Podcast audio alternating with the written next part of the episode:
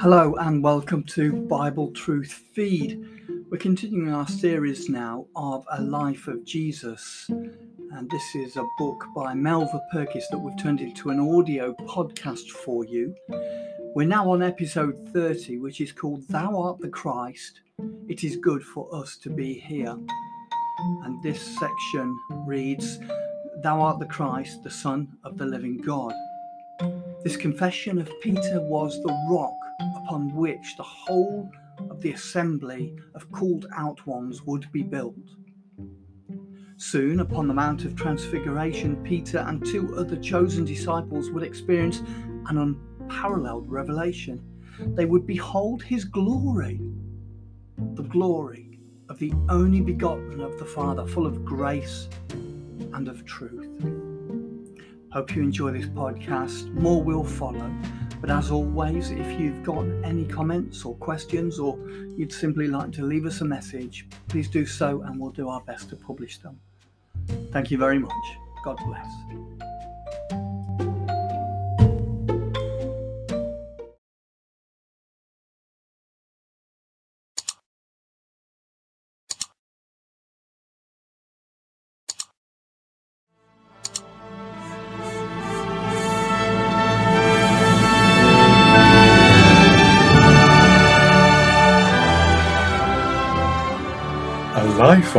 Jesus, a devotional study by Melva Purkis. Book 5, Chapter 7 Thou art the Christ. The journey from the shores of Galilee to Caesarea Philippi took Jesus and his disciples through some of the most striking scenery in Palestine. To reach this capital town of Herod Philip, they would travel twenty-five miles due north through the upper Jordan Valley. For the first ten miles, the mountains rose steeply on both sides of the river, but gradually the narrow, rocky way ascended until the little band reached the uppermost lake, known to us as Lake Huleh. There it opened out into a marshy plateau into which poured and mingled the mountain streams from Lebanon and Hermon. Well watered and with a southern aspect, this was a region of rich wheatland and olive groves. Climbing higher towards the still distant triple heads of Hermon, the cultivation became more ragged, and olives gave way to terraced vineyards, and they in turn were left behind as the country became wilder. Now they were among the valleys of great basalt rocks and rushing torrents. Wild roses, honeysuckle, and clematis clung in tangled luxury to hillsides crowned with the mighty oaks of Bashan. Pausing from time to time, they could look back at the panorama of the Jordan, cleaving its turbulent path through the mountains until it emptied itself into the distant expanse of the Sea of Galilee. All around, mountains rose to over four thousand feet, and now to the northeast Hermon towered over them, its features more discernible. Yet its proud peaks rising nine thousand feet, as remote as ever. Far to the northwest, the heights of the Lebanon range would just be visible. Caesarea Philippi lay delightfully situated at the head of the steeply rising valley of the upper Jordan. From an immense cavern above the town sprang the mountain torrents known as the upper sources of the Jordan. From the ancient times this had been a place of pagan worship. The Greeks had made it a sanctuary to the god Pan, and only a few years previously Herod Philip had built a great white temple there dedicated to Caesar. He had also enlarged and transformed the town, calling it after Caesar, but adding his own name to distinguish it from the coastal port. We have described this environment at some length because it was the appropriate setting for the momentous happenings which were now to take place. Even the most superficial reading of the Gospels will give the sense of an impending crisis. The turning point in the ministry of Jesus had come with the discourse on the bread of life, which had ended his active work among the Galileans. We dare not presume to enter too closely into the thoughts and emotions of Jesus. We must feel something of a restlessness, a desire to get away from the crowds and the highways into the remoteness of the mountains. We see him in prayer so intense that he is oblivious of the presence of his disciples. With feelings of deep reverence, we sense rather than see the struggle and the need of the Redeemer as he waited to take the road that led to Jerusalem. Almost instinctively we know that it was the Lord himself who yearned for a sign from heaven, not to point the way, but to give him the strength to tread it. It is only after prayerful meditation that we write this. It is for each humble disciple to feel for himself something of the sacred and lonely conflict of his Lord, before he went forward with unflinching purpose to his ultimate sacrifice. To enter into that as a deep inner experience is to love him more intensely and serve him with greater zeal. It has been said that whilst the Gospels only record the events of his life, Jesus himself became articulate in the Psalms. Pouring out the emotions of his own exiled spirit, the psalmist could not know that in his words the infinite sadness and the sublime courage of the Son of God would find expression. O oh my God, my soul is cast down within me. Therefore do I remember thee from the land of Jordan, and the Hermons from the hill Mizar. Deep calleth unto deep at the noise of thy waterspouts. All thy waves and thy billows are gone over me. Why go I mourning because of the oppression of the enemy? As with a sword in my bones mine adversaries reproach me, while they continually say to me, Where is thy God? Why art thou cast down, O my soul? And why art thou disquieted within me? Hope thou in God, for I shall yet praise him, who is the health of my countenance and my God. The manner in which the crisis affected the twelve is more evident. Things had changed since those happy days in Galilee when all men sought for Jesus. True, when the multitudes had gone and most of the disciples had drifted away, they had risen to a loyal assertion of confidence which must have gladdened their Lord's heart. But such spontaneous assurances are apt to be tried by remorseless events. His continued desertion by the people must have been a severe shock to them.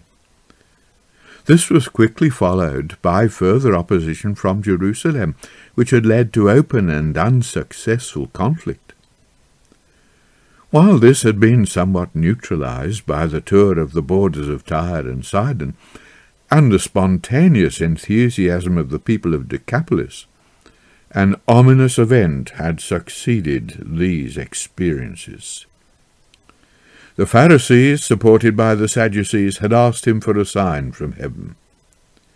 Jesus had refused, and had immediately left them to enjoy their triumph. The twelve had probably seen some complacent smiles among those eminent men as the boat pulled away from the shore. Deserted by the people, successfully challenged by their enemies, resorting to the farthest extremity of the country, here was a sadly changed state of affairs. Nor was this all.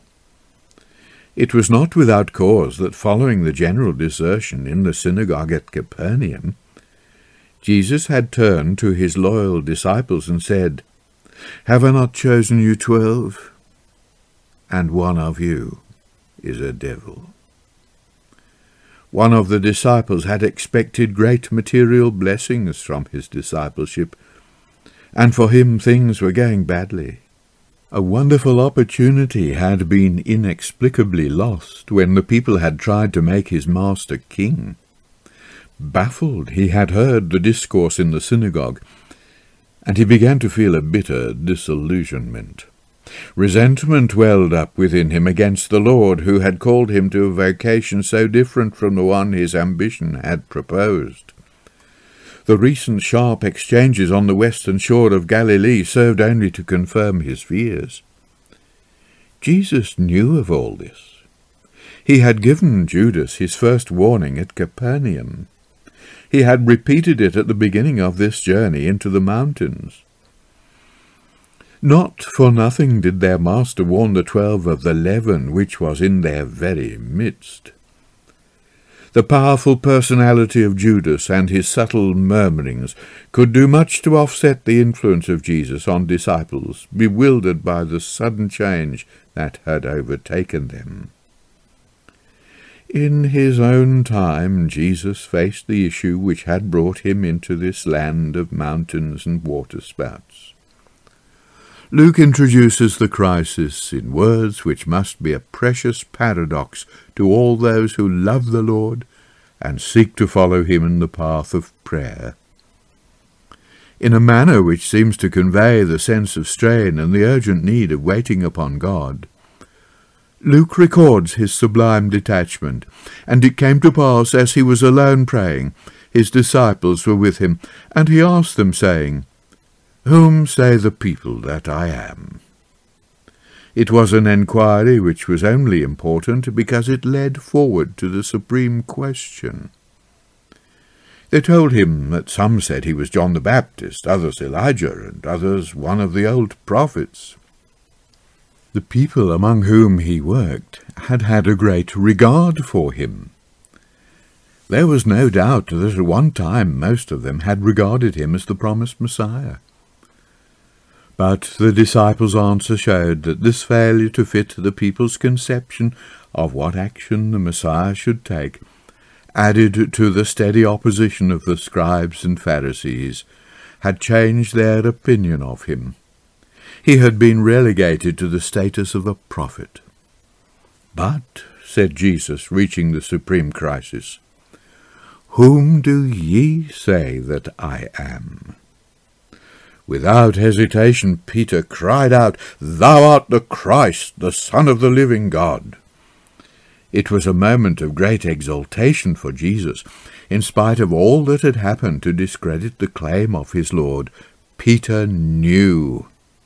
Blessed art thou, Simon, son of Jonas. For flesh and blood hath not revealed it unto thee, but my Father which is in heaven. Jesus knew in that moment that his church was founded at the furthest possible point from the temple and ritual of Jerusalem, among the mountain torrents where pagan culture had made its shrine, and the Roman fortress proclaimed the might of temporal power, this rejected leader with his little group of exiles established his church. Peter had justified his Lord's choice of his new name. His confession was the rock upon which the whole assembly of the called-out ones would be built. Although it would be subjected to many assaults, the forces of wickedness and unbelief would not prevail against it. Jesus promised Peter the keys of the kingdom of heaven, and told him that what he will bind on earth will be bound in heaven, and what he shall loose on earth shall be loosed in heaven. There is here a footnote which reads, The binding and loosing was an idiom taken from current Jewish practice. It implied the prohibition and sanction by the scribes of actions as unlawful and lawful under the tradition of the elders. First Peter and then the other apostles were to have that prerogative. But they would not be arbitrators of the traditions of men, but of the Lord of God. To return to the text. This was a promise which Peter was later to share with the other apostles. but his inspired pronouncement gave him the right to be first. Thus we find that Peter made the first great revelation of Christianity on the day of Pentecost to Jews, devout men out of every nation under heaven.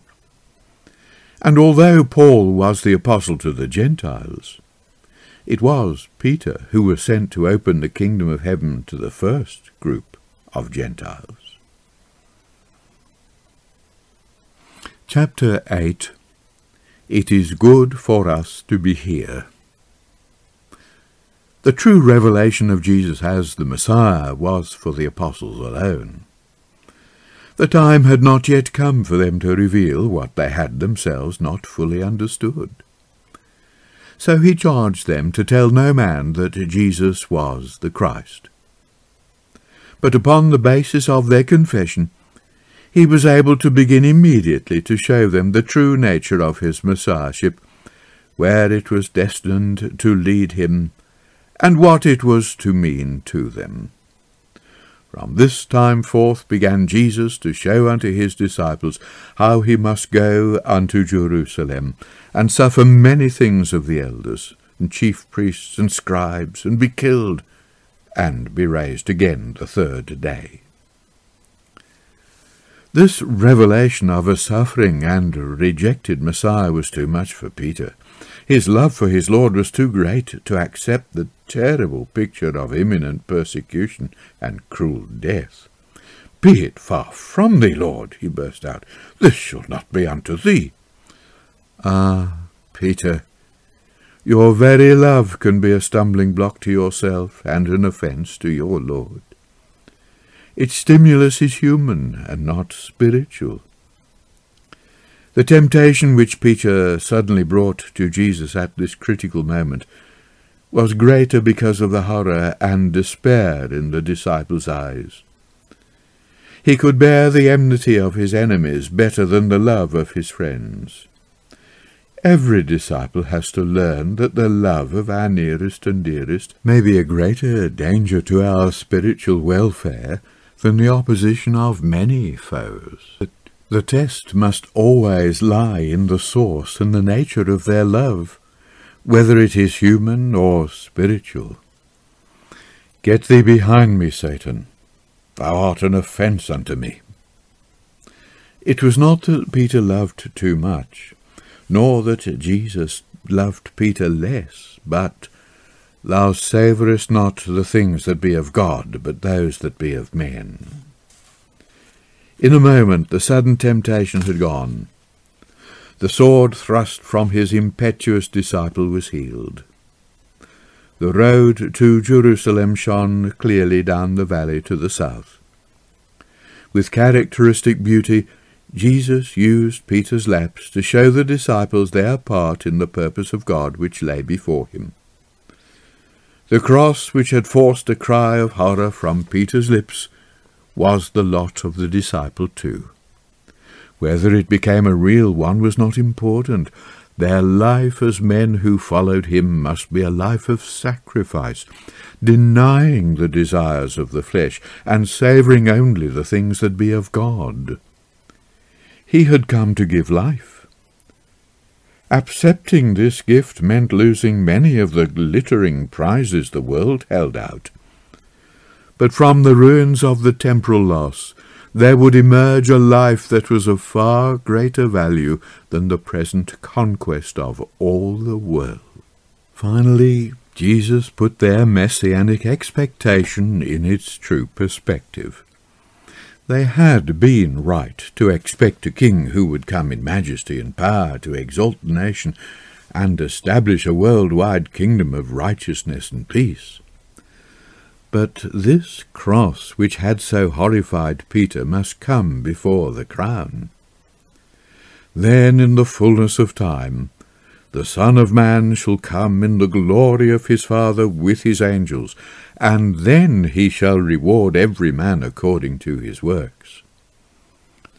From now on Jesus was to maintain that perspective and make it clearer for them in teaching and parable. Meanwhile, to give them an earnest of its fulfilment, and courage to bear their cross and follow him, Jesus promised, Verily I say unto you, there be some standing here which shall not taste of death till they see the Son of Man coming in his kingdom. About six days later Jesus fulfilled that promise, and three had the unspeakable honour of beholding the, his glory. We have no record of the events of those days, but we may be certain they were occupied in preparation and prayer. Then the day came for which Jesus seemed to be waiting. The footnote here reads, The Greek words translated, bringing them up into a high mountain apart, Matthew 17, are unusual. They imply that Jesus deliberately took the three up to share an experience he was expecting. Returning to the text, he took with him Peter, James, and John, and climbed with them towards the top of one of the lower heights of Mount Hermon. There is another footnote. They would not ascend the nine thousand feet peaks of Mount Hermon itself, that is still a task for experienced mountaineers. Mount Tabor is sometimes mentioned as the traditional Mount of Transfiguration. Tabor is fifty miles to the south, and its summit was dominated by fortified buildings. It is also out of keeping with the context of the Gospel records. So we continue. The choice of the three most intimate disciples was undoubtedly of supreme importance. They had already been drawn apart to witness the raising of the little girl in the death chamber at Capernaum. They were yet to be nearest him in his hour of deepest sorrow. Now they were about to witness the moments of his final dedicated to the cross, and to see the glory and the victory that lay beyond the desolation of suffering. We can picture the little group starting on their way when the midday sun was past, climbing steadily up into the higher passes of the giant massif that towers into the sky until its peaks dominate the whole land of Israel. Reaching the snow-filled crevices, they would be able to pause and trace the course of the Jordan as it cut through its mountain walls and tumbled into the broad expanse of the Sea of Galilee. As the evening approached, the peaks above them would blush in the dying rays of the sun. The fissures and chasms would become sharply defined, while the great bulk of the mountain itself would cast its own shadow out across the eastern plains towards Damascus. Gradually the shadows would lengthen, the sun, now a ball of fire, would slip down to be extinguished in the deep waters of the Mediterranean. Darkness would creep up the Jordan valley until its vapours stole towards them from the ravines below. That is another footnote. The evidence seemed to indicate that the transfiguration occurred at night. The disciples were heavy with sleep. Also, Luke says, On the next day, when they were come down, Luke 9, verse 37. So, continuing with the text, Presently the rising moon would turn the heavens into a luminous depth of light. One by one the stars would begin their night vigil over the slumbering earth. Jesus had brought his three most loved disciples into a high mountain apart to pray. Here, remote from the haunts of men, they communed with God. How long they prayed we do not know. The disciples, probably a little apart from their Lord, grew heavy with sleep. They had climbed steadily for hours, and, as often happens, the intensity of their prayer brought a physical reaction. Exhaustion proved too strong for sustained devotion. For Jesus it was far otherwise. It seems as though he had come in obedience to a call from his Father. As he prayed, the fashion of his countenance was altered, and his raiment became white and glistening. The disciples opened their wondering eyes to behold a scene of unearthly radiance. Their Lord was bathed in the light of heaven. Talking with him were two men whom, with the heightened sensitivity of spiritual perception, they immediately recognized as Moses and Elijah the Son of God who had come to fulfill the law and the prophets, was in earnest discourse with their greatest representatives. They were talking of the death which Jesus should accomplish at Jerusalem. The vision faded. The two figures had gone. Peter, now thoroughly roused from the stupor of sleep, cried out because his impetuous nature demanded expression, but he wist not what to say. All that he knew was that he wanted this wondrous glory perpetuated. Master, it is good for us to be here. Let us make three tabernacles, one for thee, one for Moses, and one for Elias. Peter had yet to learn that only the road to Jerusalem leads to the time when the tabernacle of God will be with men. The peaks of Hermon had glowed but palely in the excess of light. Slowly they were obscured altogether as a cloud descended upon them. But it was no ordinary cloud. It must have been luminous with an aura of glory, the disciples trembled with unspeakable dread as it enveloped them. The stillness was broken by a voice from the mists. This is my beloved Son. Hear him. How long the disciples lay prostrate we do not know. But a gentle hand touched them, and they heard a dear familiar voice. Arise and be not afraid. They looked up to see Jesus standing over them, Jesus in his rough homespun robe. The cloud had gone. The moon shone coldly on the distant peaks. We cannot read the account of this sacred experience without a sense of gratitude that we may have been allowed a glimpse of that night of destiny. Our reverence and awe should be too deep to allow us to discuss its nature. We have seen what the disciples saw. We dare not seek to know what Jesus saw and heard. With Peter we wist not what to say, for the brightness of the glory fills our hearts. But we can understand the effect of this night of wonder. For Jesus surely it was an experience of the joy that was set before him. It was a renewed anointing for his death, to the glory of his Father and the redemption of all mankind. The disciples would feel that nothing could ever be the same again.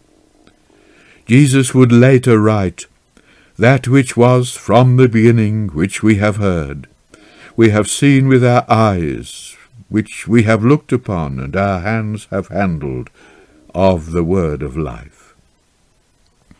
That which we have seen and heard declare we unto you, that ye also may have fellowship with us. Peter would write, For we have not followed cunningly devised fables when we made known unto you the power and coming of our Lord Jesus Christ, but were eye witnesses of his majesty. For he received from God the Father honour and glory when there came such a voice to him from the excellent glory, This is my beloved Son, in whom I am well pleased. And this voice which came from heaven we heard, when we were with him in the holy mount. But meanwhile John would remember that moment as he looked up at the bowed head covered with blood and sweat. Peter would remember it after he had cried, I never knew him, and would go out into the night and sob as though his heart must break.